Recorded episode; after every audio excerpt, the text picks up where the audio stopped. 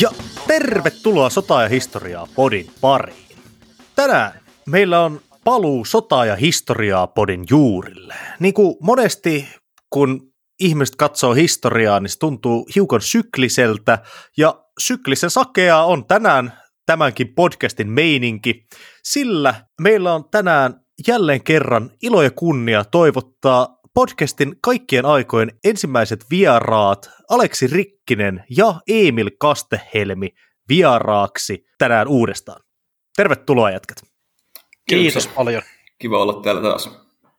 Jep, Emilhän on ollut myös yhden kerran aikaisemmin kommentoimassa Ukrainan sotaa, eli jaetulla ykkössijalla tällä hetkellä useimmiten podcastissa vieraana olleena henkilönä Ilmari Käihkön kanssa. Eli ihan ansioitunut titteli sekin, mutta mies on saanut myös toisen kunnianosoituksen tänään, sillä Emil on juuri tullut jonkinlaista palkintogaalasta. Emil, kerropas vähän siitä. Joo, mulla on ollut tässä viime kuukausina tämmöistä aktiivista Ukrainan sodan rintamatilanneseurantaa, jota on kartallekin asti visualisoitu. Ja näistä, tästä projektista nyt sitten, tai sen vuoksi, mut valittiin just vuoden yhteiskuntatieteilijäksi, joka on sangen hieno kunnianosoitus tästä tehdystä työstä. No niin, eli tänään ollaan erittäin hyvässä seurassa, ja Villekin tuolla Tampereen studion puolella näyttäisi olevan. Kyllä, minäkin olen paikalla. Me voitaisiin ehkä palata jakson loppupuolella tähän Ukrainaan ja niihin syihin, josta tämä palkinto on jaettu. Mutta ensin palataan meidän ensimmäisen jakson aiheisiin, nimittäin Lapin sotaan. Teiltä oli tosissaan tullut kirja nyt ulos. Turbok, tutkimusmatka Lapin sodan linnoitteisiin. Mehän silloin vähän reilu vuosi sitten olitte täällä kertomassa tästä teidän tutkimushankkeesta. Ja nyt olisikin oiva mahdollisuus jatkaa siitä, mihin viimeksi jäätiin, ja syventyä lisää. Voitaisiin oikeastaan lähteä siitä, että Suomen Lapissahan oli jatkosodan alkaessa valtava määrä saksalaisia joukkoja, noin 200 000. Siis mikä on tapahtumaketju, joka johti siihen, että näitä natseja oli Suomeen päätynyt? Minkälainen kehityskulku oli tässä takana? Operaatio Barbarossa, eli suurin hyökkäysoperaatio maailmanhistoriassa. Sehän siinä lyhykäisyydessään oli takana, että Saksa oli päättänyt hyökätä Neuvostoliittoon jo vuoden 1940 siinä lopussa, ja kun operaatioita lähdettiin suunnittelemaan isommin, niin toki myös Hitlerin ja Saksan sodanjohdon suunnittelupöydillä niin tämä Suomen maaperä oli tärkeä osa sitä, että etenkin, että päästiin Murmanskin suuntaan hyökkäämään, ja jos ei ehkä sitä valtaamaan, niin ainakin saamaan se Murmanskin rata poikki. Ja tätä varten sitten siinä jo kesällä 1941 niin tänne keskitettiin. Se ei ollut ihan 200 000 ukkoa vielä siinä vaiheessa, ehkä puolet siitä, mutta keskitettiin suuriin määrin joukkoja pohjoiseen, ja lopulta sitten ne jäi sinne asemasotimaan hyvin pitkäksi aikaa, että toi kasvain aina sinne 200 000 mieheen siinä sodan pitkittyessä. Mä nyt päden ja totean, että se oli noin 70 000 saksalaissotilasta siinä sodan alussa. Ja tosiaan siinähän oli myös yksi keskeisistä asioista se, että saksalaiset saivat tuon Petsamon nikkelin tuotannon turvattua. Eli siis tämä oli toisaalta myös tämmöinen niin kuin yleisempi sotilaallinen kysymys tässä hyökkäyssodassa, mutta sitten toisaalta tämä oli myös ehdottomasti resurssikysymys. Eli kyllä siinä oli selkeästi tahtotilaa myös turvata ne resurssit, ja sitten loppua kohden osoittautui myös, että eihän täällä hirveästi päästy sit loppupeleissä eteenpäin. Hyökkäystoimet saksalaisilla meni hyvinkin huonosti monilla alueilla, ja sitten tärkeimmäksi jäi nimenomaan se, että Petsamon tai Kolosjoen nikkelikaivosta sitten puolustettiin, sinne rakennettiin valtavat ilmapuolustukset ja muut systeemit, ja kyseistä kaivosta ja sen puolustamista varten oikeastaan sitten kun jatkosota kulki kohti loppuaan, niin puolustamista varten rakennettiin sitten näitä useampia puolustuslinjoja myös ympäri Lappia. Tarkoitushan oli tosiaan pitää tämä Petsamon alue mahdollisimman pitkään. Okei, eli siis oli tärkeitä strategisia tavoitteita ja strategisia resursseja, joita haluttiin saada haltuun. Mikä oli Murmanskin merkitys ja mitä oli nämä strategiset resurssit, joita siinä haviteltiin, että oltiin valmiita satsaamaan tänne arktisille alueille näinkin massiivinen määrä sitä sotavoimaa sitten Saksan osalta. Voitaisiko me vähän purkaa sitä tarkemmin? Murmanskhan on suurimman osan vuodesta ainakin riippuen hieman kuinka ankara talvi on, niin jäätön satama. Arkhangel toisaalta sitten siitä vielä itään, kun mennään, niin loppupeleissä, kun Venäjänkin maantiedettä ajattelee, vaikka valtava lähes mantereen kokoinen valtio, Neuvostoliitonkin tapauksessa oli kyseessä, niin ei siellä paljon näitä jäättömiä satamia etenkään Euroopan puolella ole. Et ne on aika lailla siinä, toki sitten Tyynenmeren puolella muita, mutta siinä vaiheessa, kun mietitään, että kuka Neuvostoliitolle apua tuo sodan aikana, niin länsiliittoutuneet ja juurikin Murmanskin sataman kautta, että maantieteellä oli siihen se keskeinen vaikutus. Toinen asia, minkä voi ehkä kuitenkin nostaa tuossa on se, että saksalaiset oli jo aiemmin vallannut Norjan ihan sitä pohjoisinta rannikkoa myöten. Ja täällä oli sitten muita strategisia resursseja, muun muassa Ruotsista tulevan rautamalmin kuljetusten turvaaminen ja sitten myös ihan kalavedet pohjoisessa, että sieltä kalasäilykkeet Norjan rannikolta niin oli tärkeä osa, ainakin paikallisesti, niin Saksan asevoimien huoltoa. Haluaisitteko vielä hiukan avata, kun sanoitte aikaisemmin, että täällä on ollut valtava määrä saksalaisia joukkoja, mutta ne ei päässeet etenemään hirveästi. Operaatio Hopeakettuhan taisi olla tämä saksalaisten suunnitelma, jossa otetaan sitten nämä pohjoiset jäämeren satamat haltuun. Niin voisitteko ihan lyhyesti kertoa, että mitkä oli ne syyt, minkä takia tämä ei sitten onnistunut? Muut on niin hyvin onnistuneelta saksalaiselta alkuhyökkäykseltä silloin 1941. No siis loppupeleissä kuitenkin arktisella alueella, niin siihen astikaan ei ollut kyllä niin kuin tämmöistä modernia sotaa käyty. Et ekan maailmansodan aikana, jos miettii, ei siitä tule ainakaan Euroopan rintamilla paljon esimerkkejä vastaan. Eli se oli ikään kuin kaikille aika uutta toimintaa siinä vaiheessa. Saksalaiset oli tuonut kymmeniä tuhansia miehiä kuitenkin taistelukentälle ja taistelujoukkoja. Ja niillä hyökättiin sitten kahteen suuntaan, eli Murmanskin suunnassa taisi olla armeija. Murmanskin suunnassa hyökkäsi Diethlin johtamat vuoristojääkärit. Nyt en muista armeijakunnan nimeä, mutta kuitenkin 2 divisioonaa. Toisaalta Kantalahden suunnassa sitten kans 2 divisioonaa. Eli saman tien joukot jaettiin kahtia. 2 divisioonaa kuitenkin tällaisilla tavoitteilla, että edetään jonkun tundran läpi reilu 100 kilometriä, niin se on aika vähän joukkoja loppupeleissä. Eli joukkojen keskitykset oli aika pieniä loppupeleissä. Kerrotko vielä, kuinka iso on saksalainen divisioona? Siinä on tässä vaiheessa sotaa, vaikka vuoristodivisioonassa, niin on semmoinen 14 000 ukkoa. Että vähän riippuen, voi olla vähän alimiehitettyäkin, mutta se armeijakunta meinaa noin 25 30 000 miestä sitten täysvahvuisena. Ja tosiaan, kun tätä myöhemmin tarkastelee, niin joukkojen tavallaan puolittaminen heti tässä alussa on suhteellisen erikoinen valinta, vaikkakin totta kai sitten näissä hyökkäysoperaatioissa saatiin tukea suomalaisilta, muun muassa 6. divisioona oli mukana tässä auttamassa saksalaisia eteenpäin, niin eihän nämä ei ole niin kuin miesmäärältään ollenkaan samanlaisia osastoja, mitä sitten vaikka monessa paikassa itärintamalla nähtiin, eli siis joukkojen määrät vähäisiä, maasto vaikea ja resurssit rajallisia, huono infra. Eli siis täällä on ollut kyllä monenlaisia haasteita jo ennen tietyllä tapaa sitä hyökkäysoperaatiota saksalaisilla. Joo, toi infra olikin tärkeä nosto. Joku suuri sotapäällikkö aikoinaan sanoi, että amatöörit opiskelee taktiikkaa ja ammattilaiset opiskelee logistiikkaa.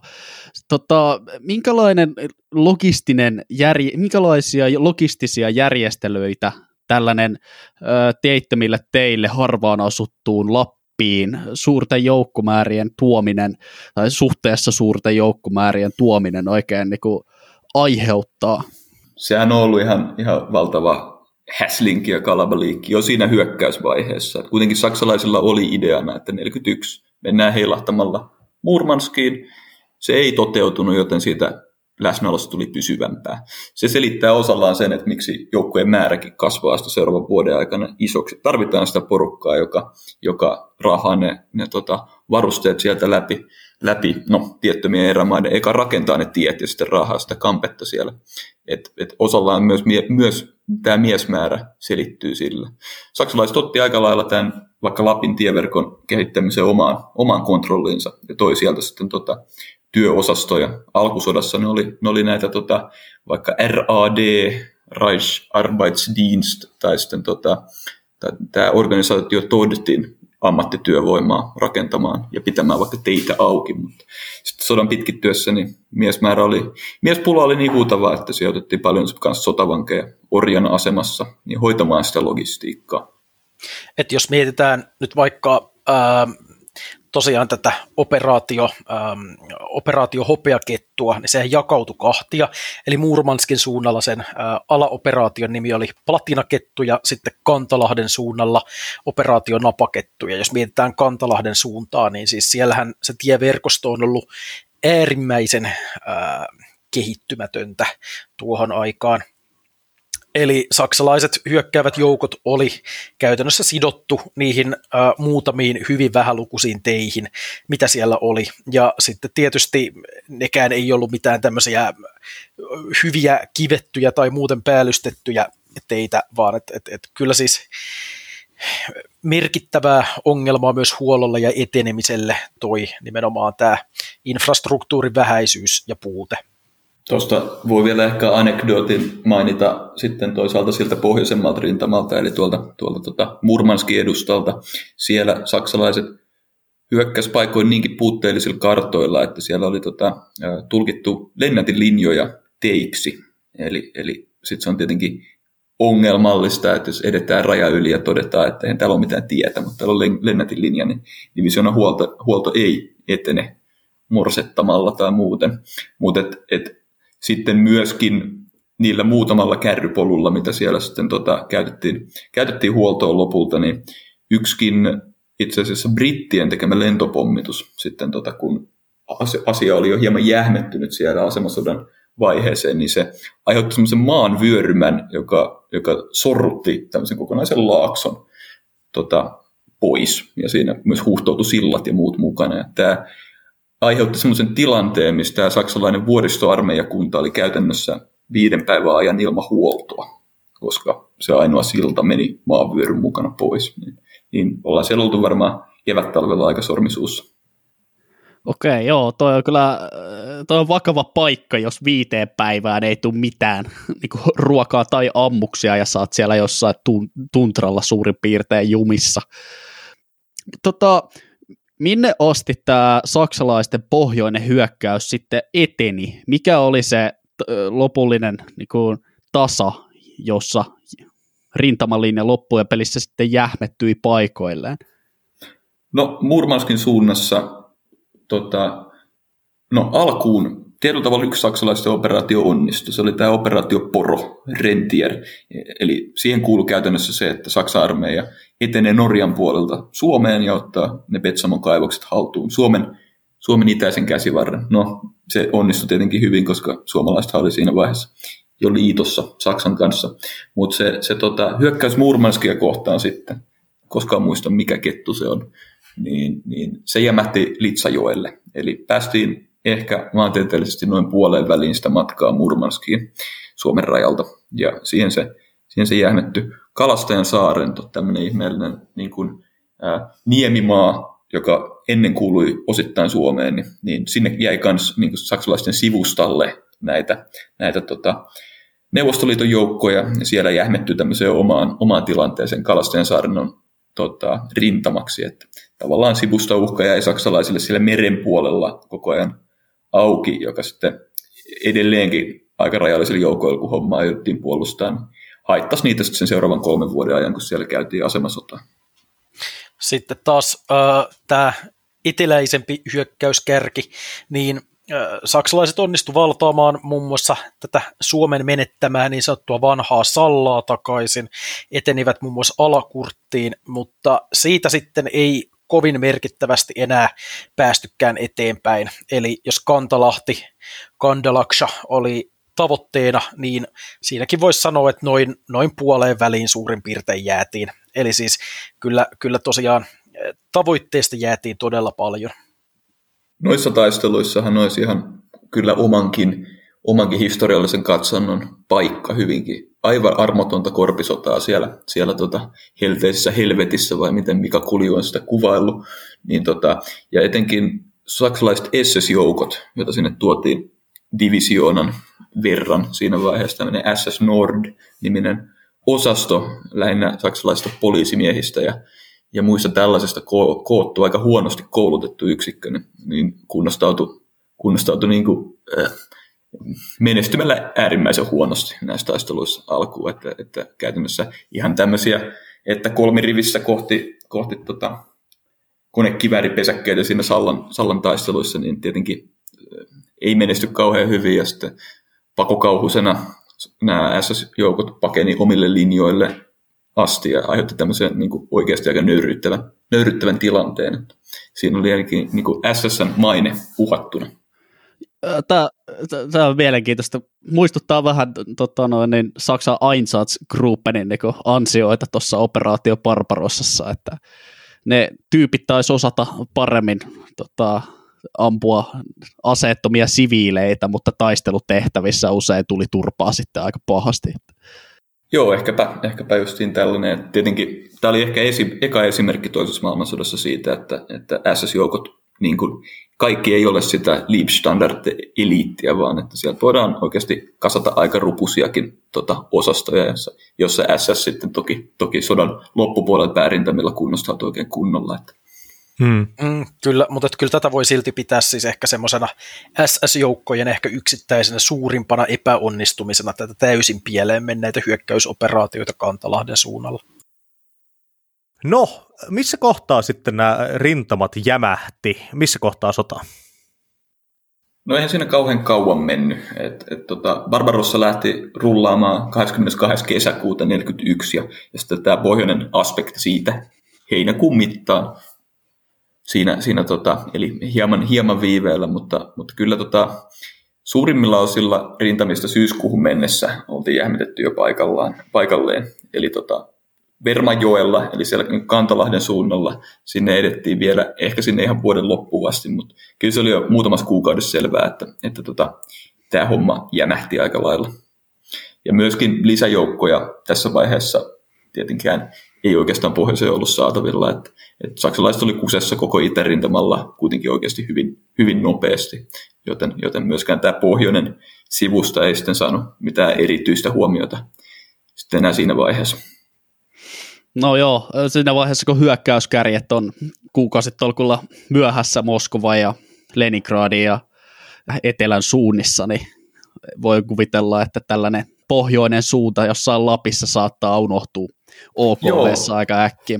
Kyllä, siinä on oikeastaan ne kesän taistelut siellä Murmanskin edustalla, ne oli äärimmäisen kuluttavia saksalaisille, että sellaisen lupun on, tai anekdooti on kuullut väitettävä, että tämä saksalainen, se vuoristoarmeijakunta kärsi suurimmat tappiot niin kuin prosentuaalisesti, mitä yksikään saksalainen armeijakunta kärsi Barbarossan aikana. Et ne oli oikeasti vuotamassa kuiviin, ja molemmat niistä divisioonista, tässä oli 2. ja 3. vuoristodivisioona, niin ne oli itävaltalaisia. Eli tuli jopa tämmöistä kritiikkiä saksalaisia kohtaan, että aikooko se tappaa itävaltalaiset sukupuuttoon siinä vaiheessa. Aha. Ja oikeastaan tähänkin liittyen, niin sitten siinä loppuvuodesta niin Hitlerin käskyllä päätettiin siirtää 2. näistä vuoristodivisioonista tonne takaisin muille rintamille, ja sitten tuotiin Kreetalta, lähetettiin tämmöinen 6. vuoristodivisioona sitten pohjoiseen päin, tehtiin tämmöinen siinä vaiheessa aika järjetön swappi, että siirretään niin kuin divisioonat päittäin Euroopan toisilta puolin. Ja varmasti niille 6. divisioonan ukoille, jotka on Kreetalla ollut tuki lämpimässä partisaanisodankäyntiin käymässä, niin ei se varmaan ihan kauhean mieluinen uutinen ollut. Joo, tuonne loputtomaan yöhön arktisille alueille kuluttavaa asema sodan käytiin. Terve menoa. Joo, no niin, saksalaiset hyökkäsivät ja hyökkäys pysähtyi kaikilla rintamilla ja jähmettyi sitten aika pitkäksi aikaa asemasotaan. Milloin tilanne muuttui ja milloin alettiin näkemään taas niinku suuria rintamalinjojen muutoksia täällä Lapissa? No kyllähän se vaati oikeastaan sen, että saavuttiin sinne kohti kesää 1944. Eli siellä saksalaiset alkoivat jo vähän kuumottelemaan tätä Suomen asemaa ja uskollisuutta tässä sodassa jo oikeastaan aika aikaisin vuodesta 1943 eteenpäin. Ja sitten Hitler muun muassa vuoden 1943 lopussa määräsi tällä johtajan ohjeella 50, että täytyy alkaa valmistelemaan tämmöisiä asemia tänne pohjoiseen. Ja että Petsamo tulee pitää. Ja sitten tätä suunnittelutyötä tehtiin sitten siinä talvella ja keväällä 1944, ja kunnes sitten keväällä 1944 muun muassa saksalaiset lähtivät tiedustelemaan muun muassa Sturmbockia, ja sitä kautta tekivät sitä semmoista tarkempaa suunnittelutyötä näiden tulevien asemien rakentamiseen. Eli koko tänä aikana niin rintamat on edelleen kuitenkin sillä lailla suhteellisen paikallaan. Mutta sitten tullaan kesään ja Suomen irtautuminen sodasta alkaa käymään yhä selvemmäksi.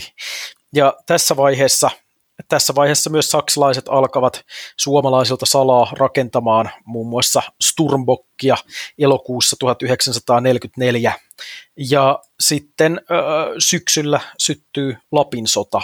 Lapin sodassa sitten tietysti saksalaiset tunnetusti operaatio Birken saattelemina lähtivät vetäytymään sit pois eri alueilta. Eli ja sitten tietysti vetäytyessään miehittivät näitä väliaikaisia puolustustasoja ja pysyvämpiä puolustustasoja eri puolilla Lappia.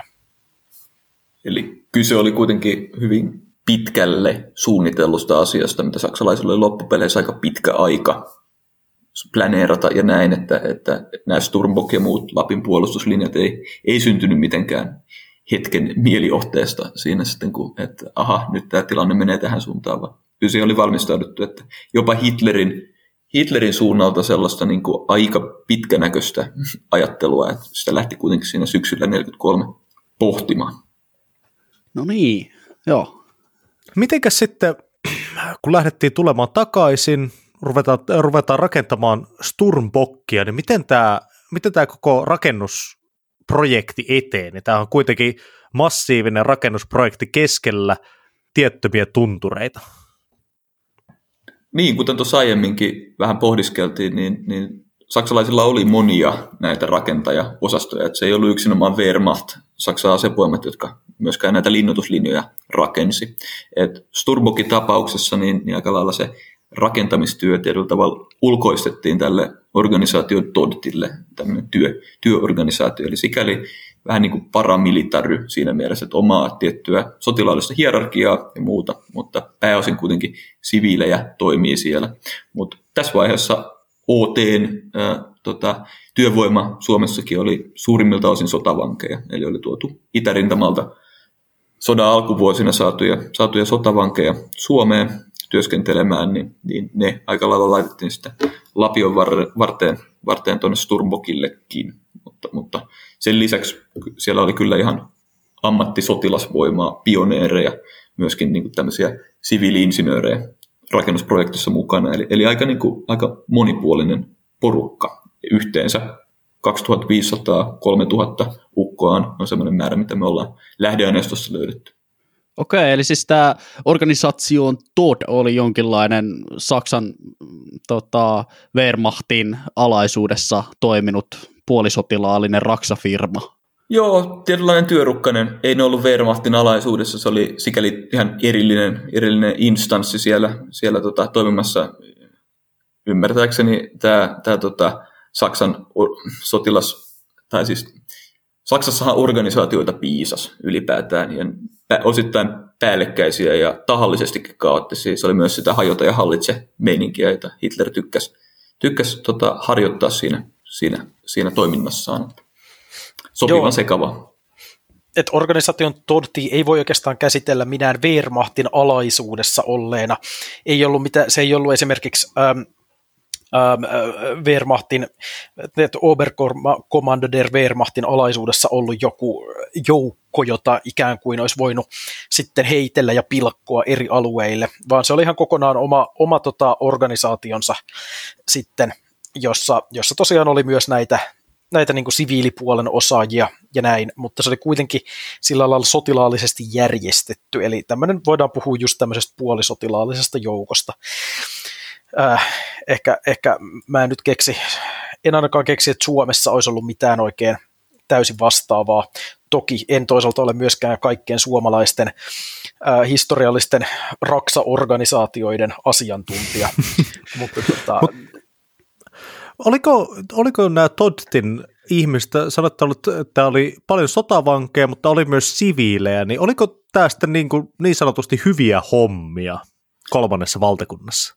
No ehkäpä. Osa niistä oli toki pakolla, niistä siviileistäkin siellä, eli pakkotyöläisiä, jotka sai palkkaa. Ja oli monenlaista kategoriaa tässä niin kuin diktatuurissa löytyy kuitenkin, että minkälaisia asemaa ihmisiä asetetaan. Mutta osa näistä oli kyllä ihan niin kuin varmasti kovapalkkasta insinöörityövoimaa, jotka niin kuin ihan oikeasti osasi tehdä hommia. Eihän muuten tosiaan mitään synny. Ja varmasti siltä väliltä. Kallioporarit esimerkiksi, äärimmäisen haluttua porukkaa. Osittain OT aina siirsi joukkoja tuolta Norjan työmailta Suomeen. Et Suomi oli aina vähän niin kuin sellainen sivukonttori. Et Norjassa oli kuitenkin se pääinfrahanke, eli että se Atlantin rannikko piti linnoittaa, sinne piti rakentaa hemmetisti näitä rannikkotykistöasemia ja muuta. Eli se oli tietyllä tavalla sitä työvoimaa, mitä sitten saatiin väliaikaisesti myös Turmukin rakennustyömaalle. Joo, tätä juuri vähän hain tälle kysymyksellä.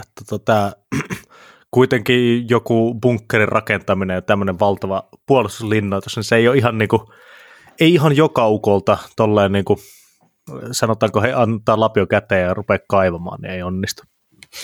Ei onnistu toki, mutta siis jos verrataan Suomessa olleita rakennusprojekteja niihin, mitä oli Norjassa, niin kyllä tämä kaikki Suomessa tapahtuneet asiat oli järjestään aina pienimuotoisempia, että vaikka sinänsä Sturmbok-linja onkin niin kuin isoin saksalaisten Suomeen rakentama linnoituslinja, niin Norjaan rakennettiin kuitenkin Atlantin vallia, ja siellä on niin kuin valtavia tämmöisiä kiven sisässä olevia betonisia bunkkerijärjestelmiä ja muita. Eli siinä on aina, vähän kun mietitään, että mikä on isoa ja mikä on massiivista, niin siinä on myös hyvä verrata tietyllä tapaa siihen kokonaiskontekstiin. Saksalaiset lähtivät sitten vetäytymään näihin ennalta kaavoitettuihin ja jollekin tasolle jo rakennettuihin puolustusasemiin. Mikä oli tämä Sturmbokin tila joukkojen saapuessa miehittämään ne? Siellä oli kolmisen kuukautta ollut tämä organisaatio Todtin johdolla tämä rakentajaporukka tekemässä työtä, ja kaikesta päätellen niin ne työsuoritukset on ollut kyllä hyvin vaikuttavia siinä vaiheessa, että ne on saanut paljon aikaan, mutta etenkin linjan pohjoisosia kohti mentäessä, eli tähän katkaisee Suomen käsivarren siltä kapeimmalta kohdalta aika lailla, niin siellä pohjoisessa oli kyllä vielä paljon viimeisteltävää tehtävää. Että lokakuun lopulla, 26. lokakuuta 1944, niin nämä saksalaiset 7. vuoristodivisioonan joukot saapu asemiin ja miehitti sen ihan hyvinkin suunnitelman mukaan ja otti asemat haltuun ja jatkoi sitten välittömästi niiden rakentamista. Että tähän on ollut sellainen mukava lähdeaineisto meillä. Moskovan sotasaalisarkistosta löytynyt tämmöinen vuoristojääkäripataljonan sotapäiväkirja, mistä on ollut ilo lueskella semmoisia vähän niin kuin pienempiä anekdootteja, että kuinka se homma etenee. Ja sitten tietysti just tämä tutkimuksessa on myös käynyt ilmi, että saksalaiset todella rakensivat paikoin aika paljonkin itse sit niitä lisää sen jälkeen, kun ne oli sinne saapunut. Eli jos vertaa vaikka vaikka näiden pioneerien karttoja ja sitten toisaalta sitä, että mitä kentältä on löytynyt näissä tutkimuksissa, niin siellä huomaa, että siellä saattaa olla vaikka kokonaisia puolustusasemia, jotka on tietyllä tapaa rakennettu sinne sitten vasta tämän virallisen rakennusvaiheen jälkeen, joten tämä on tietyn tyyppistä tämmöistä kiinnostavaa arkistomateriaalien ja sitten niiden varsinaisten kenttälöytöjen jatkuvaa vertailua. Jees. No minkälaista käyttöä nämä Sturmbokin puolustuslinjat sitten oikeasti näkivät?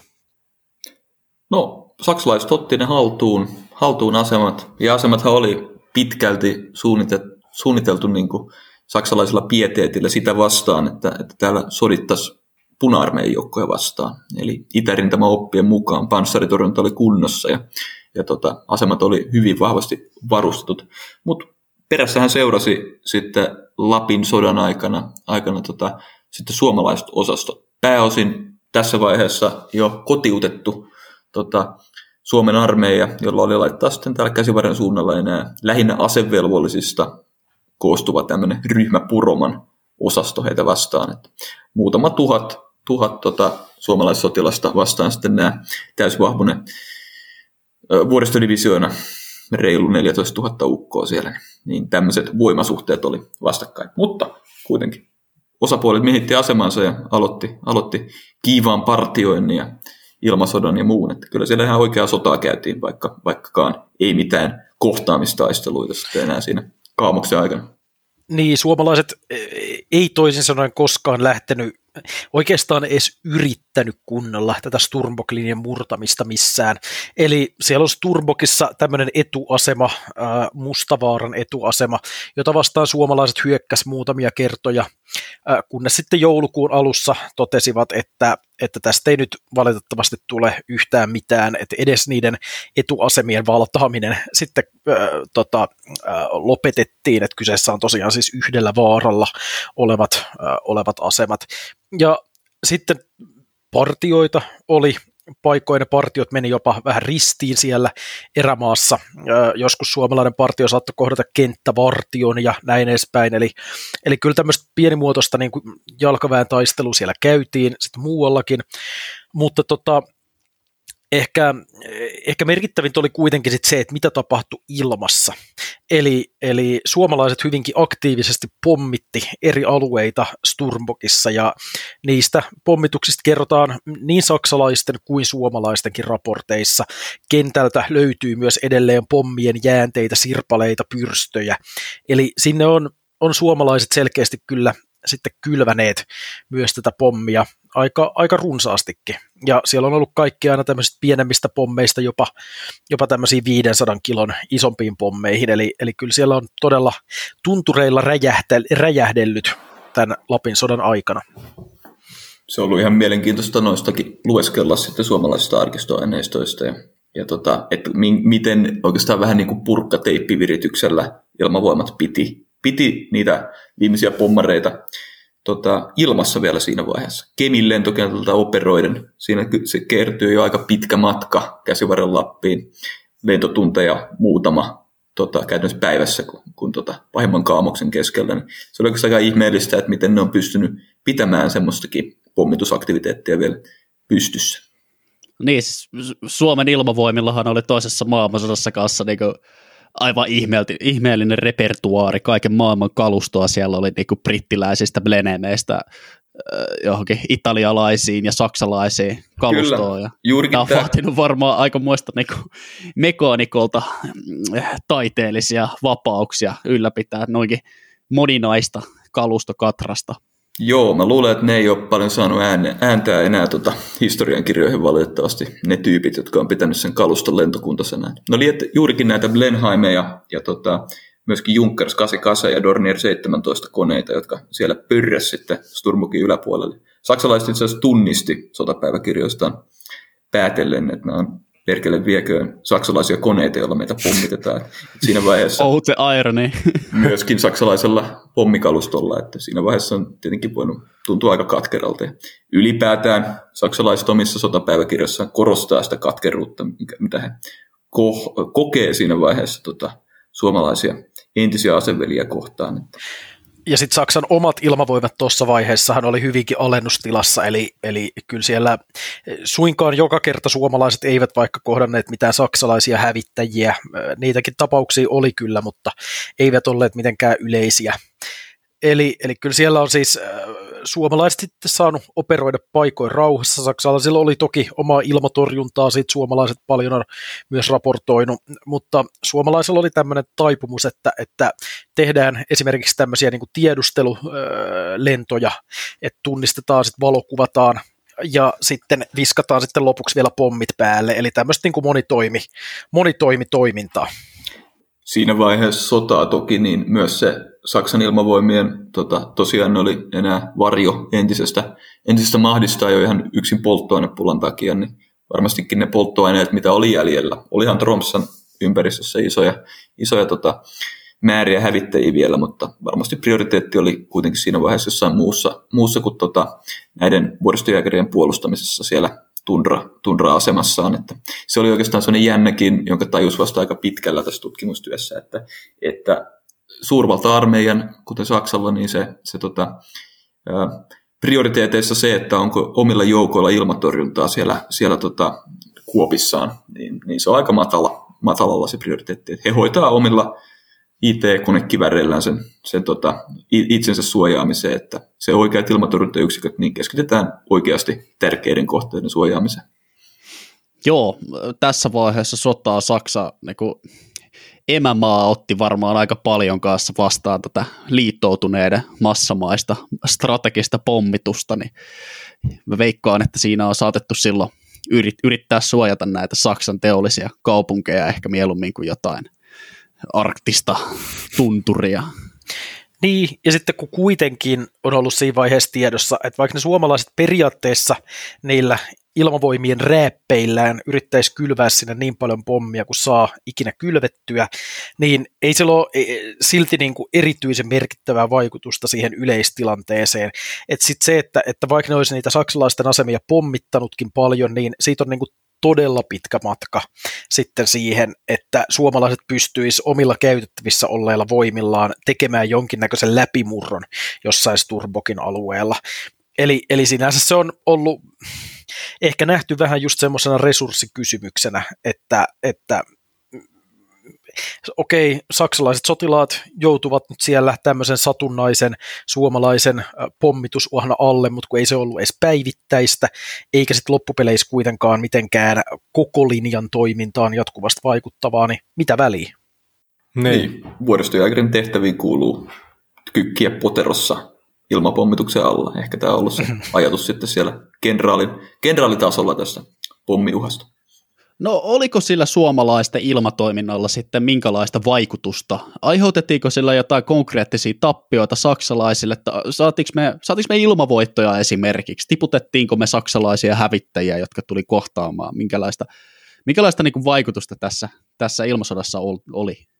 Koneitahan siellä ei käytännössä saksalaisilla pörrännyt, että juurikin yksittäisiä havaintoja lukuun ottamatta, niin vaikka ilmavoimien sotapäiväkirjassa ei mistään tämmöisistä taisteluista ole mainintoja. Suomalaisillahan vain pommikoneet pysty toimimaan siellä, koska Kemin kentältä käsin toimittiin, eli siellä ei ollut mitään suomalaisia hävittäjiä tässä vaiheessa. Ja sitten yksittäisiä saksalaishävittäjiä. Se, mitä me ollaan kyllä maastossa huomattu, on se, että kyllä tämmöiset leirialueet, missä selkeästi pommitusten jälkiä näkyy, eli on sirpaleita ja näitä pomminpyrstöjä maastossa, niin kyllä ne on saksalaiset siinä reagoineet. Eli sitten on kaivettu sirpalesuojakaivantoja ja yritetty jotenkin saada suojaa usein siellä paljakan keskellä sieltä pommitukselta. Joo, ja kyllä se on siis sotapäiväkirjojen perusteella ainakin tuottanut jonkinnäköisiä tappioita, mutta puhutaan loppupeleissä kuitenkin aika rajallisista määristä. Ehkä haavoittuneet ja kaikkinensa kun luetaan mukaan, niin näiden kuukausien aikana ehkä kourallinen miehiä. Kyllä, tusina on haavoittuneina, muutamia kuolleita. Et se ei ole sen suurempi. Mun mielestä yksittäinen vakavin pommitus on siinä vaiheessa, kun saksalaiset lähti perääntymään tuonne Kilpisjärvelle päin. Ja silloin muutaman suomalaisen pommikoneen osasto sitten sai tämmöiseen kolonnaan pahemman tärskyn lyötyä pommeja siihen. Et siinä taisi kuolla viisi ehkä saksalaisia ja tusinan verran haavoittu. Että siinä vähän jo persen puolekkaat lentelistä. Mutta ehkä jos mietitään sitä, että mikä tässä on ollut se sitten niin kuin todellinen koneille ollut uhka, niin se ei ole ollut suomalaiset eivätkä saksalaiset, vaan se on ollut ruotsalaiset. On nimittäin raportoitu, että ruotsalaisilla oli näiden taistelujen aikana hyvinkin aktiivinen ilmatorjunta, ja sitten ne oli vielä aika tämmöinen liipasinherkkä, nämä ruotsalaiset ilmatorjuntamiehet olivat melko liipasinherkkiä, eli siellä suomalaiset on välillä valitellut sitä, että he ovat itse kokeneet olleensa tai lentäneensä koneilla vielä Suomen ilmatilassa siellä lähellä rajaa, mutta ovat silti saaneet ruotsalaista ilmatorjuntaa nyt sitten niskaansa. Ja Ruotsin ilmatorjunta kyllä muistutti aina molempien osapuolten sinne väärälle puolelle jokea päätyneitä koneita siitä, että tänne ei todella ole mitään syytä tulla. Ei ole mitään... Hurrit kuitenkin ampuu sekä suomalaisia että saksalaisia, eikä pelkästään suomalaisia. Kyllä.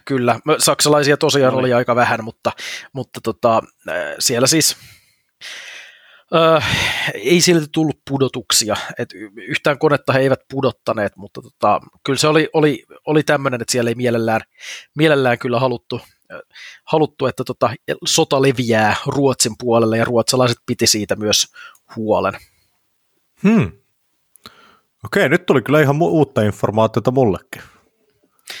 Joo, ja on siellä ollut siis Ruotsin puolella muutakin toimintaa, muun muassa suomalaiset, jotka Mustavaaran suunnalla rähisivät, niin kerran ampuivat muutaman granaatin myös Ruotsiin, ja siitä tuli pientä tämmöistä sanomista, että Suomi ampuu tykistöllä Ruotsia.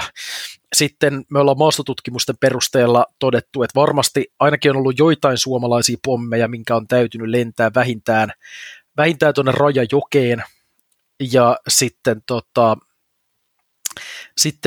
siellä on myös tietoa siitä, että muun muassa saksalaisia on saattanut välillä mennä siitä joen yli sinne, ja sitten toisaalta myös sotavankeja on karannut rakennusvaiheessa sitten sinne Ruotsin puolelle. Eli kyllä siis Ruotsi on ollut semmoinen hyvin aktiivinen osapuoli kuitenkin näiden Sturmbokin taistelujen aikana, ja sitten toisaalta ruotsalaiset jakoi suomalaisille tiedustelutietoa siellä, varsinkin siinä vaiheessa, kun saksalaiset lähti vetäytymään. Eli kyllä täällä on Ruotsin rooli on ollut ihan tärkeä tässä kaikessa. Pakko kysyä, että tiedetäänkö mitä niille sotavangeille, jotka pakeni Ruotsin puolelle, kävi? No, kirjassakin on yhden näistä tarinan käytynä läpi, että joitain sotavankeja ainakin pääsi sille puolen karkaamaan. Että ehkä taustatuksena hieman, niin tosiaan silloin Sturmbokin rakennusvaiheen aikana sotavankeja oli ainakin 1000 yhdellä hetkellä rakennusvaiheen puolivärissä siellä raksoilla, ja luultavasti määrä nousi loppua kohden.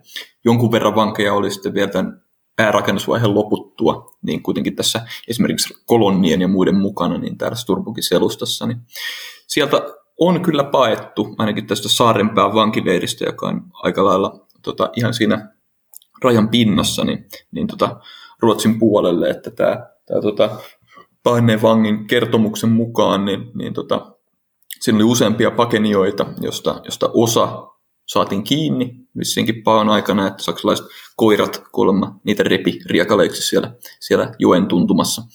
Mutta ainakin tämä henkilö pääsi karkuun, ja sen todistaa ihan myös noin dokumentit sitten Karesuannon poliisiarkistosta Ruotsin puolelta, että tämmöinen henkilö siellä otettiin kiinni, ja hänelle annettiin turvapaikka Ruotsissa aina sodan loppuun asti.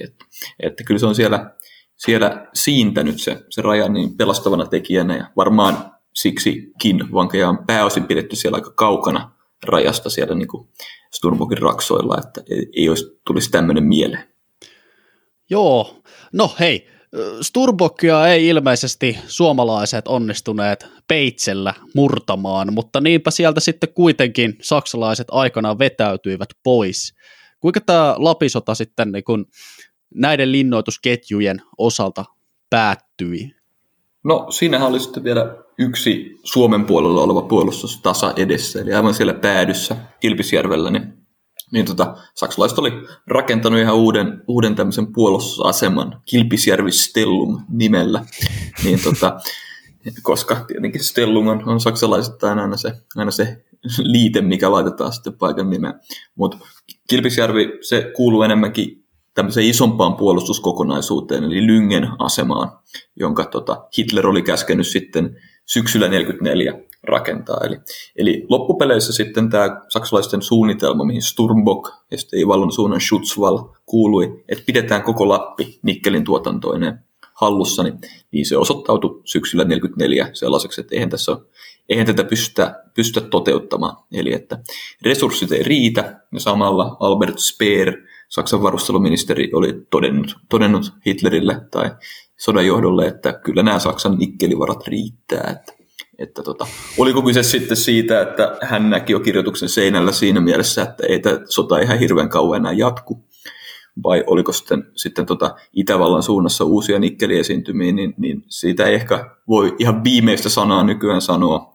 Joka tapauksessa todettiin, että jätetään Suomen maa-alue ja se Finnmarkin alue, ja vedetään joukot paljon lyhemmälle puolustuslinjalle sinne Lyngenvuonon tasalle, jotta sitten saataisiin myös osa joukoista vapautettua valtakunnan puolustukseen siinä kolmannen valtakunnan kuolinkamppailussa. Okei, no niin päättyi Lapin sota sitten näin historiallisena tarinana Sturmbockin osalta, ja se jatkoi vielä vähän omaa saagansa siellä Norjan puolella. Joo, ja Kilpisjärvellä kyllä vielä Suomen maaperällä oltiin sitten sinne ihan melkein sodan loppuun asti, niin tämmöisellä pientä jalansijaa Suomen puolella saksalaiset piti. Mm-hmm. Okei, joo. Mun on pakko kommentoida, että tämä teidän niin kun koko suuri tutkimusprojektinne ja sitten vielä tämän Sturmbock-kirjan julkaisu on näin sivusta hieman seuranneena näyttänyt tällaiselta suurelta seikkailulta ja saagalta. Että näin nuorina tutkijoina, niin miten te kuvailisitte tätä tutkimustyötä ja prosessia? Että minkälaisia erilaisia komelluksia se on pitänyt sisällään? Te olette monta vuorokautta tai olette viikkotolkulla siellä ryynänneet. Vuorokautta? Äijä, herra jumala! Me ollaan oltu siellä vuosia. Vuosia! Siis rämpinyt näitä vanhoja asemia siellä maastossa läpi. Sen lisäksi te olette löytänyt uniikkeja lähteitä arkistojen kätköstä, niin kuin mitä muuta. Voisitteko te kertoa siitä, että mitä on tämä tutkimustyö niin kuin oikeasti, kun lähdetään tekemään tällaista suurta hanketta? No ensinnäkin siis siihen ihan lähtökohtaisesti on pakko saada jostain rahaa, eli siis tämmöistä, jos lähtisi omalla rahalla tekemään, niin voisi sanoa, että kyseessä olisi erittäin kallis harrastus. Mutta nyt kun näitä tässä vuosien varrella maanpuolustussäätiöt tukivat tämmöistä innovatiivista projektia, niin lopputulos oli sitten oikein hyvä. Siellä tosiaan aina päivittäin homma perustui siihen käytännössä, että meillä oli motorisoitu leiriosasto, joka sitten siirtyi aina siellä kohdekohteelta, perustettiin uusi leiri tai joskus majoituttiin autiotuvassa ja sieltä sitten vedettiin semmoisia päivälenkkejä käytännössä aina niin, että palattiin sitten lopulta sinne leiriin, ja kun yksi tietty alue oli tutkittu, niin sitten sama toistettiin siirtämällä leiriä ja seuraavassa paikassa. Eli tämä oli tämmöistä käytännössä siis todella liikkuvaa, me ollaan kävelty siis satoja, ellei varmaan jo toista 1000 kilometriä siellä ympäri ämpäri Lappia, eli kyllä on todella tullut tehtyä. Mutta mistä te tiesitte, että minne te oikein meette? Jostain on pitänyt varmaan niin saada hantsi siitä, että mistä nämä asemat löytyy. Niin, no ajatus lähti liikenteeseen 2017 kesällä, kun mä olin tuolla Käsivarressa käymässä kavereita moikkaamassa Kilpisjärvellä, niin silloin pysähtyi siinä Sturmbock-museolla, joka toimii siinä Sturmbock-linjan kupeessa aina kesäisin, tämmöinen oikein käymisen arvoinen kesäkohde. Siellä on hyvä kahvia ja tuommoinen eksentrinen paikallinen henkilö kertomassa sotahistoriasta.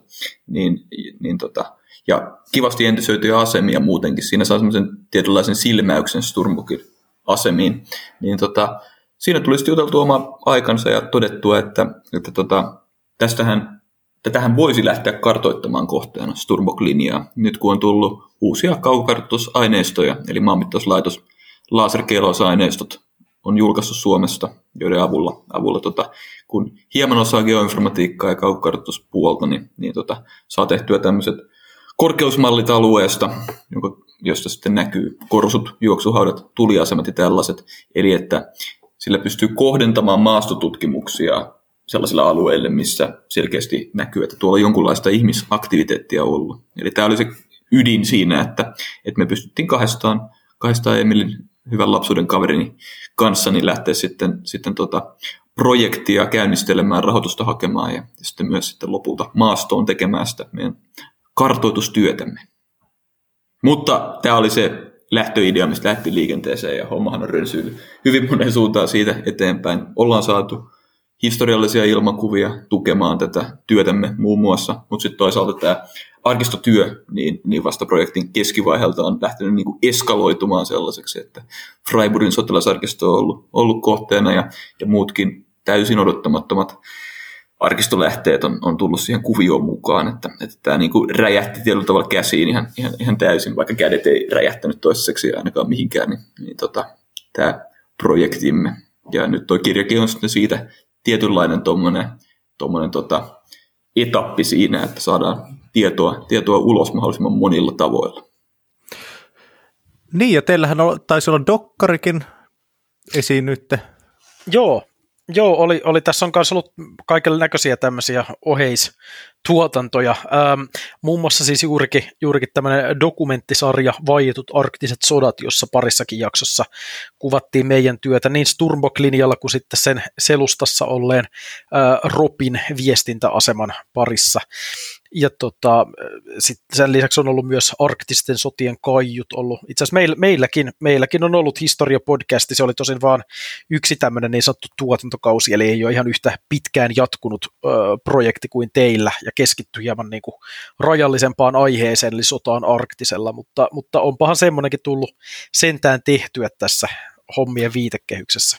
Areenan puolelta löytyy kumpikin, ja jotenkin se dokkari ehkä jäi hieman Ukrainan sodan varjoon siinä kun helmikuussa tänä vuonna, eli vaikka 2022 tuli ulos, niin sattuneessa syystä sitten sota vähän niin kuin täytti eetterin siitä eteenpäin. Mutta sehän on menestynyt kyllä nyt hyvin, että viimeisimpänä myyty Saksaan RTL:n levitykseen. Al Jazeera näyttää sitä Lähi-idän maissa ja muuta. Tämä arktinen sota on aika eksoottista silläkin sanoisiko katselija-alueella. Kyllä. Kiinaankin myyty peräti 2 levittäjälle. Eli niin, TikTok-kulmasta sitä TikTokin omistajat ovat ostaneet sen myös, että saa sitten nähdä, tuleeko sieltä pientä viraalisisältöä sitten sopivissa suupaloissa 3 sekunnin pätkää. No niin. Aleksin ja Emilin TikTok-tansseja sitten sieltä bongailemaan. Kyllä. Niitä odotellesi, joo. No, te olette ollut oikein pitkän linjan kenttätutkijoina siellä Lapissa ja viettänyt siellä järjettömän määrä aikaa, niin olisiko teillä jotain hyviä anekdoottistooreja näiltä teidän tutkimusmatkoilta? No, ehkä yksi tämmöinen melko legendaarinen tarina tässä sattui oikeastaan muutamia kuukausia sitten, kun olimme vielä viimeisellä tämmöisellä Sturmbok-matkalla, haettiin vähän kuvasisältöä kirjaa varten ja näin edespäin, niin siellä muutamia korsuja tutkittiin. Mä yritin löytää semmoista sopivaa kuvakulmaa sen kuvaamiseen. Mä olin katsellut, että siinä korsun vieressä, yleensä mä aina tarkistan sen ympäristön silleen suurpiirteisesti ennen kuin menen siihen häärimään. Niin katselin, että siinä on muun muassa jotain rakennusmateriaalia ja peltitölkkejä. Mä siinä sitten hieman kävelin ympäriinsä, kunnes tunsin mun jalan alla jotakin. Mä tajusin sillä hetkellä, että tämä ei muuten mun jalan alla ole peltitölkki, vaikka tämä onkin tämmöinen niin kuin tietyllä tapaa samanmuotoinen. Vilkaisen siinä silmäkulmasta. Mä tajun välittömästi, että kyseessä on siis S-miina eli hyppymiina, mikä siinä mun jalan alla pyörii sillä sekunnilla. No mähän ehdin sitten käymään siinä kaiken näköisiä ajatuksia päässäni. Mietin muun muassa, että tuleeko minusta Lapin sodan viimeinen uhri, ja tähänkö tämä kaikki nyt niin kuin jää, ja olenko pian suolet pihalla siellä tunturissa, ja kukaan ei voi minua auttaa, ja ikävää, ja näin. Mutta sitten muutaman sekunnin tuskailun jälkeen totesin, että ei se miina siitä hyppääkään. Siitä puuttu sytyttimestä osia, ja kaikki hyvin sitten lopuksi, ja sitten mä sitä sitten siinä soitin Aleksille radiopuhelimella, ja totesin, että astuin miinaan. Aleksi totesi tyyliin lakonisesti, että huutista tai jotakin vastaavaa, ja sitten tuli sitten ihmettelemään myös sitä. Tämä on yksi semmoinen esimerkki siitä, että kyllä siellä välillä vähän pelkää, että kuolee, ja välillä pelkää, että ei kuole. Se on tämmöistä tämä sotahistoriallinen kenttätutkimus. Mutta asioihin kannattaa aina suhtautua sietämättömällä keveydellä kuitenkin. Että. Niin, eihän sitä siinä nyt jääty sitten murehtimaan sen enempää. Kun ei se oikein niinkään toimi, että siellä jatkuvasti pelkäisi kaikennäköistä, että on tutkimusten aikana on välillä vähän kuumoteltu miinoja, ja välillä on menty hyvinkin hazardeista paikoista mönkiällä, ja välillä on tiputtu rotkoon, ja nämä on tämmöisiä, että suuret tutkimustulokset syntyvät vaan suuren työn kautta. Välillä pelottaa, että kuolee, ja välillä pelottaa, että ei kuole. Olen kuullut tämän kyllä joskus aikaisemminkin, mutta en ikinä tässä yhteydessä. Ei siis, tämä liittyy ehkä enemmänkin semmoiseen tilanteeseen, jossa me siis oltiin tulossa oikeastaan tämmöiseltä Sturmbokin pohjoiselta sivustalta, eli Icebergiltä, jossa sitten siellä piti välillä ajaa niin kovaa, että pääsi erinäisistä haastavista paikoista ohi, ja sitten välillä taas piti ajaa niin hiljaa, että ei jumittunut mihinkään. Esimerkiksi yhdessä välissä piti vaan ajan niin kovaa, että ei tippunut semmoiselta jyrkältä kallistuskulmalta tuonne Tunturijärveen ja näin. Eli siinä ehkä oli tämmöinen oikein elämä, välillä pelottaa, että kuolee, välillä että ei. Samaa on yritetty pitää tuossa meidän kirjassakin esillä, että se on kuitenkin tavallaan meitäkin eniten inspiroivia asioita on totta kai se, mitä kentällä tapahtuu, että siinä on sitä historiallista kerrontaa ja sitä meidän tutkimustuloksia, mutta ollaan yritetty pitää nämä maastostorit siinä mukana kuitenkin, että kun se kuvaa vähän sitäkin, että minkälaisia paikat on nykyään, niin meidän ihan tämmöisen niin kuin subjektiivisen kokemuksen kautta. Joo, nämä on aika huikeita tarinoita, ja mä voin luvata teille, että meidän kuulijoista löytyy varmasti muutama sellainen ihminen, joka näistä saattaa innostua. Niin voisitteko te nyt kokeneena konkareina koota jonkinnäköisen vapaamuotoisen ohjesäännön Sturmbokin tutkimusmatkailijalle? Miten historian ystävä tulisi niin valmistautua reissuun Lapin sodan taistelupaikoilla, jos halutaan käydä fiilistelemässä vaikka näillä oikeilla asemapaikoilla siellä miinoja vilisemässä maastossa? No, ihan ensimmäiseksi tämmöinen tutkimusmatka lähtee siitä, että 18 päkki kaljaa haetaan siitä. Mä ajattelin sanoa, että henkilö marssii suomalaiseen kirjakauppaan ja ostaa meidän kirjan, mutta ei kannattaa olla sopivasti kuitenkin. Ja se on siellä paikan päällä aika kallista. Ja ei siis ylipäänsä ottaa selvää, siis tämä nyt on tietysti vähän tämmöistä niin kuin oman selän taputtelua, mutta siis kannattaa tutustua materiaaleihin, jota on muun muassa meidän verkkosivuilla forgottenfronts.fi ja sitten tässä kirjassa, koska siis niistä nyt saa tällä hetkellä parhaan mahdollisen tiedon Sturmok-linjasta ja siitä, että mitä missäkin on. Ja sitten siellä tietysti pitää ymmärtää se, että erämaa-olosuhteet ei ole ihan helppoja, että jos et ole koskaan liikkunut oikeasti luonnossa ja sitten haluaisit lähteä vaeltamaan Sturmbokkiin, niin oikeastaan vuoden ajasta riippumatta niin pitää silti ymmärtää, että se myös vaatii tietyllä tapaa fyysisesti hieman enemmän kuitenkin tuommoinen alue. Ja kesällä on hirveät määrät hyttysiä ja talvella on hirveän kylmä ja kaikkia tämmöisiä asioita pitää ottaa, juomahuolto ja muut pitää ottaa huomioon tietysti myös. Niin, loppupeleissä Suomi on kuitenkin siinä mielessä kiva paikka tutustua noihin alueisiin, että aika hyvin karttamatskuja vaikka löytyy ja menee Maanmittauslaitoksen paikkatietoikkunaan, niin kyllä siellä niin pystyy karttamatskuja ja vaikka näiden laserkeilaustenkin avulla suunnittelemaan itselleen kiinnostuvan reitin ja lähtee vaan sinne, että sikäli rohkaisee semmoiseen omaan yrittelijäisyyteen, mutta ei niin kuin liialliseen niin kuin hybrikseen ainakaan siinä, että mitä pystyy päivässä tekemään, mutta että Sturmukin lisäksi toki Lapin sodan muitakin taistelukenttiä pystyy helposti tutkimaan ihan omatoimisen retkeilyn avulla, että vaikka sitten tuolla Tankavaaran suunnalla tai sitten jos menee Kilpisjärvelle, niin löytyy muitakin kohteita kyllä. Sturmukin ehkä yksi tämmöisistä, sanoisinko, erikoisuuksista on se, että siellä selustassa kulkee edelleen Kalkkoaivin tie, Bergstrasse, joka oli saksalaisten yksi keskeisiä huoltoteitä Sturmbokin taistelujen aikana. Kalkkoaivin tie on edelleen nykyäänkin jostakin käsittämättömästä syystä yleinen tie, siinä missä muut Sturmbokin alueen huoltotiet eivät ole. Kalkkoaivin tie on Suomen huonokuntoisin yleinen tie, sinne ilmestynee aina vuosittain aina uusia syviä vesilätäköitä ja tiehenreikiä ja kaiken näköistä tämmöistä, mutta periaatteessa jos vuokraa esimerkiksi maastoauton tai maastokyydin maksaa joltain paikalliselta, niin se on myös semmoinen, että sitä pystyy niin kuin kuljetettavana tai ihan itse, jos haluaa maastoautolla ajaa, niin se onnistuu. Ja näin se pääsee myös liikkumaan siellä Sturmok-linjalla sit hieman nopeammin. Eli Kalkkoaivin tie kannattaa kyllä ottaa tämmöisenä niin kuin logistiikkaväylänä haltuun myös, mikäli sinne alueelle haluaa lähteä. Okei, mutta siis vaatii todellakin enemmän kuin farkut ja konverset jalkaa ja puhelimen käteen. Ihan ehdottomasti. Eli Kalkkoaivin tielle varsinkaan ei missään nimessä lähetä millään henkilöautoilla, siitä ei tule mitään. Ja sitten toisekseen, niin kyllä se on ihan siis myös semmoiset päivämatkat vaikka Käsivarren tien vierestä, kun lähtee, niin kannattaa ihan kunnallisella tämmöisellä vaellusvarustuksella sitten varautua. Eli ei se, vaikka siellä onkin paljon myös paljakkaa, niin se maasto on osittain kyllä aika haastava.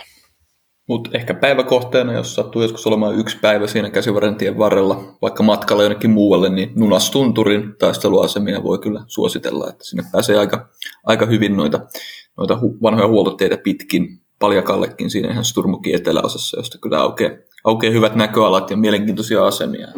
Että ei siinä välttämättä tarvitse viikoksi lähteä, jos haluaa nähdä kiinnostavia paikkoja. Niin, Nunastunturi. Siellä on kiinnostavia asemia ja sinne nyt voi niin kuin melkein mennä ne konverset ja farkut niin jalassa. Sinne vie nimittäin kyllä nämä vaan polut aika hyvin sinne laelle ja se on paljakkaa. Et jos sulla todella on tilanne, että ei ole yksinkertaisesti siunaantunut konverseja parempaa maastovarustusta, niin sitten kannattaa sinne Nunakselle mennä, mutta en välttämättä suosittele, että lähtee sitten hirveästi moneen muuhun paikkaan. Mä luulen, että Emil hieman emmit tuossa, kun sanoit näitä ohjeita. Muistatko kenties sen meidän reissun sinne Bolmensveijetille Norjan puolelle, kun pidettiin Sturmbokin vapaapäivää. Niin haluatko itse kuvailla, että minkälainen reissu oli sitten kyseessä? Joo, me oltiin Sturmbokissa tiukasti tehty tutkimusta noin viikonpäivät putkeen, vetäydyttiin Kilpisjärvelle lepoon. Meillä oli yksi lepopäivä, siis toinen sanoen oltiin 2 yötä Kilpiksellä ja oli yksi kokonainen lepopäivä. Aleksi ehdotti, että käydäänkö tuossa Norjan puolella tämmöisellä saksalaisten rakentamalla vanhalla tiellä ja semmoisella asemilla. Ihan semmoinen yksinkertainen homma, että helppo kulkea ja ei ole niin kuin mitenkään paha. Ja mä olin silleen, että all right, no ei mitään, että lähdetään vaan vilkaiseen. Että mulla oli siinä jotkut semmoiset perustossut jalassa ja farkut jalassa ja näin. Mutta kun pääsimme paikalle, niin lähdettiin sitten kiipeämään semmoista polkua pitkin. Ja mä olin silleen, että joo, että okei, että tämmöinen niin kuin lenkkipolku ja näin. Sitten mä jossain vaiheessa aloin ihmettelen vähän, että tämä on aika pitkään nyt jatkunut tämä helvetin polku, että olisikohan tämä jossain vaiheessa, voisikohan tämä loppua jopa. Ja sitten mulla alkaa jossakin vaiheessa selviämään, että Aleksin helppo ja hauska lyhyt reitti onkin siis käytännössä se, että me noustaan vuorelle. Ja sitten tämä ei ollut mulle ollenkaan siinä alussa selvää. Sitten se oli vielä hellepäivä, joten mulla tuli hirveän kuuma tietysti jossakin farkuissa siellä ja semmoisessa villatakissa vetäessä. Ja mä jouduin sitten riisuutumaan silleen, että oli vaan teepaita ja bokserit. Ja sitten vedin teepaita ja bokserit päällä siellä samalla, kun jotkut norjalaiset perheet tuli siellä mua vastaan ja ne vaan katsoi, että en finne ien, kun sitten nousee mies puolialasti kohti vuoren rinnettä. Se oli, niin, nousua taisi tulla semmoinen 600 metriä siinä suoraan meren pinnasta, niin mutta toisaalta ehkä se oli autenttinenkin kokemus. Bolmansveijet on sen tien nimi, serpenttiinitie, joka sitä vuoden seinämää menee ylös. Sen rakentajan mukaan Bolman oli tämä Oberbaulieder siellä, joka sitä rakensi. Se oli Sturmbokillakin rakentajana tämä tyyppi, niin vissinkin aika armottomalla kurilla oli johtanut sen tien rakentamista venäläisellä sotavankityövoimalla. Niin ehkä sitten kun farkut hitsaa sisäreittä, niin pääsi kokemaan vähän sitten samanlaista tuskaa kuin joku rakentajakin on joskus kokenut. Joo, mulla ja Vikellä on henkilökohtaista kokemusta myös tästä, että Aleksi Rikkinen myy meille jonkun hankkeen helppona ja rentona operaationa, mutta me oltiin tuolla Freiburgissa viime kesänä tulitukiryhmänä Viken kanssa arkistoja kaivelemassa, ja mä voin sanoa, että se reissu oli kaikkea muuta kuin rento ja helppo. Niin, mun näkökulman mukaan te olette tullut sinne valokuvaamaan mulle dokumentteja, kun niitä ei tullut 800 kuvaa tunnissa tasolla, niin teitä joutuu vähän ojentaa siinä, että tänne nyt on turhaa tultu tänne jumalautalle toiselle puolelle Eurooppaa niin kuin lersehtimään sinne arkistoon. Kyllä siellä oli kuitenkin ihan semmoinen Bolmanin hengessä työjohtokunnassa. Ehdottomasti, että arkistoistakin voi tehdä yllättävän fyysisesti rankkaa toimintaa. Joo, kyllä, ja sitten tietenkin pitää leputtaa aina sopivasti tuopin äärellä sitten päivän päätteeksi siellä. Mutta ihan aidosti kyllä Freiburgin sotilasarkistossa riittää vielä löydettävää, että taitaa olla kuitenkin kymmeniä kilometrejä, hyllykilometrejä sitä tavaraa siellä, ja suurin osa Suomeakin koskevista dokumenteista on aika lailla fyysisesti siellä, että kyllä sinne kannattaa tutkimus- ja pyhiinvaellusmatkoja tehdä. Joo, mä voisin vielä kysyä hieman tästä aiheesta Norjan rannikolle. Vaikka aikaisemmin mainitsit, että tämä teidän vaietut arktiset sodat dokumenttihanke saattoi jäädä hieman Ukrainan sodan varjoon, niin sehän ei tarkoita, että esimerkiksi Emil Kastehelmin täydellinen mediadominanssi olisi jäänyt Ukrainan sodan varjoon, että tämä teidän Ukrainan sodan tilannekarttaa ylläpitävä kollektiivi tosiaan sai vuoden yhteiskuntatieteilijäpalkinnon, niin onko Emil kokenut, että tästä sotahistoriallisesta tutkimustyöstä, jota te olette Sturmbokin niin kanssa tehneet, tai Sturmbokiin liittyen tehneet, niin antanut sulle eväitä tähän Ukrainan sodan tilannekarttaan sitten? No siis tietysti ehkä semmoinen niin kuin selkein hyöty siinä on se, että kun on tehnyt yhden tämmöisen sotaan liittyvän projektin ja tuonut sitä myös mediassa ilmi, niin sitten on myös tavallaan paremmat lähtökohdat lähteä tekemään jotakin vastaavaa. Sitten myös muuhun sotaan liittyvää hommaa. Eli siis tietysti tämmöistä suoraa niin kuin tämmöistä yhteyttä tässä ei ihan löydy, että tavallaan voisi jotenkin vaikka samoja metodeja käyttää tai jotain muuta, mutta kyllä se auttaa, että on tavallaan hankkinut kannuksiaan tällaisessa sotahistoriallisessa tutkimustyössä ja sen jälkeen sitten siirtyy tähän tämmöiseen modernin sodan läpikäyntiin. Okei, onko Ukrainan sodassa ja Lapin sodassa yhtymäkohtia? Onko venäläiset natseja? No ehkä sellaiselta yleiseltä toiminnaltaan kyllähän tämä Venäjä näyttää tämmöistä tiettyä protofasistista olemustaan tällä hetkellä, mutta jos nyt kysytään, että onko Lapin sodassa ja Ukrainan sodassa jotakin yhtymäkohtia, niin en kyllä valitettavasti pysty nyt vetämään mitään erityisiä yhtäläisyysmerkkejä näiden kahden sotatoimen välille.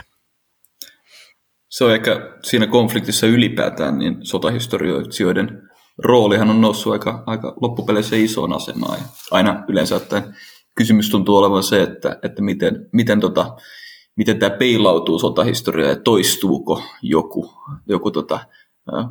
vanha operaatio tai muuta. Että onhan tässä toki niitä yhtäläisyyksiä löydettävissä ja muuta, mutta aika huteriainen aasinsillat tosiaan on, jos miettii vaikka Sturmbokasman rakennetta ja Ukrainan nykysota. Lukuun ottamatta sitä, että linnoittaminen ei ole jäänyt vanhaksi selkeästikään näiden sotatoimien osana. Että helppo on, tai kritiikki ainakin jotain tämmöisiä niin kuin pysyviä puolustusasemia kohtaan oli ainakin ennen Ukrainan sotaa paljon helpompaa kuin nykyään, kun siellä idässä on vissiin jauhettu aika pitkään kuitenkin tämmöisiä klassisia betonibunkkereita vastaan. Joo, kyllä. Useammatkin asiantuntijat, joiden kanssa ollaan jubailtu, on tätä samaa toitottu. Että kyllä se niinku, tässä ollaan nähty pieni tämmöisten perinteisten linnoitusten niinku uusi tuleminen tässä Ukrainan sodassa. Että kyllä se Lapio, Hakku ja Jussi, kun rupeaa tekemään töitä maan povessa, niin sillä on hengissä pitävä vaikutus. Juurikin näin. Eipä se lainalaisuus mihinkään siitä muutu. Että toki nykyään lentolaitteet ja muut on vähän erilaisia, mutta sama lainalaisuus varmaan pätee siinä ihan perus että kuopassa on hyvä sotia ja sitten se kuoppa on valmisteltu vähän etukäteen. Joku on laittanut siihen vähän suunnittelueforttia, joku muu on kaivannut se ja sitten pääsi itse sen viimeistelemään. Niin sitten on oikein mukava olla. Kyllä. No mutta hei, me ollaan nyt päästy taas läpikäytyä tässä niin kuin Lapin sotaa, Sturmbok-linjan historiaa, vielä syventyen siitä edellisestä jaksosta enemmän aiheeseen ja tähän teidän tutkimukseen. Tämä on ollut ihan mahtavaa keskustelua, teidän kanssa on aina hauska jubailla, te olette aina tervetulleita tänne meidän matalaan majaamme puhumaan mielenkiintoisista aiheista. Nyt vielä tähän jakson loppuun kysyisin teiltä mielellänne, että mitä seuraavaksi? Te olette nyt aika korkealla, niin minkälaisia hankkeita on näköpiirissä tulevaisuudessa?